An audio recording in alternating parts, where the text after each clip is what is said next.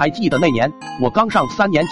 弟弟一年级，家里养的母猪产了猪崽，一般母猪产崽都是十一二个，那次我家母猪大发神威，一胎生了十八个，结果不到两天，接近五百斤的母猪就被这十八罗汉转世的猪崽吸收了一大圈，爸妈急了，那些猪崽都是钱啊，要不是作为男儿身，老爸都恨不得自己上去给猪崽喂奶。关键时刻，邻居王大娘出了个主意，买廉价的奶粉冲来喂，就这样家里多了好多奶粉，大包套小包，小包拆开分八包，一桶加量的奶水新鲜出炉，粘稠粘稠的，香味扑鼻，谁也无法抵挡那种诱惑。可毕竟知道那是喂猪的，再馋也不能和猪抢吃的是吧？姐弟俩忍了，可不过半天就都忍不住了。下午爸妈刚刚出门，我俩就撞在堂屋里，弟弟问我干啥，我问弟弟你又干啥，两人心中有鬼，大眼瞪小眼看了看，发现目光都在奶粉上面，这还等啥，一人抓了包用冷水泡着就往肚子里灌，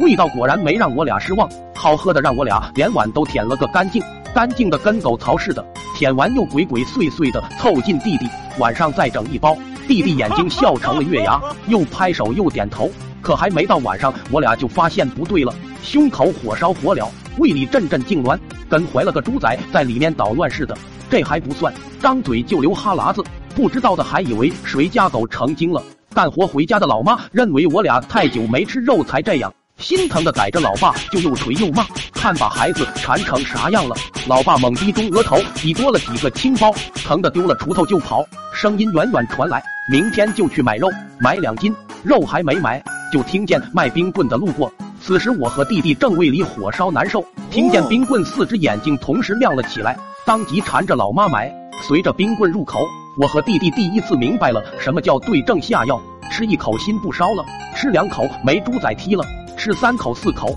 我俩重新活蹦乱跳起来，家里又恢复了鸡飞狗跳，看得老妈啧啧称奇，吃了就不流口水。这冰棍难道是肉味的？肉味不肉味我俩不知道，只知道从那天开始，我和弟弟就开启了和猪崽抢奶粉吃的模式，猪吃一桶我俩就整一包，猪稀我俩舔，猪饱我俩烧，猪睡我俩就缠着大人买冰棍。连续几次大人觉得孩子是不是有啥病啊，这都吃了十几斤肉了，咋还跟狗子似的流哈喇子。爸妈慌了，带我俩直奔医院检查，又是把脉伸舌头，又是验血，最后得出结果，嗯，吃太好，各胖了十几斤。得知结果的老妈又急了，转身逮着老爸开锤，老爸再次懵逼，好不容易挣脱，黑着脸问又咋了。老妈说明天开始半个月吃一次肉，儿子长胖还好，闺女胖了以后没人要。老爸怒了，不买就不买，你锤我几个意思。老妈吼道，你买的肉，不锤你锤谁。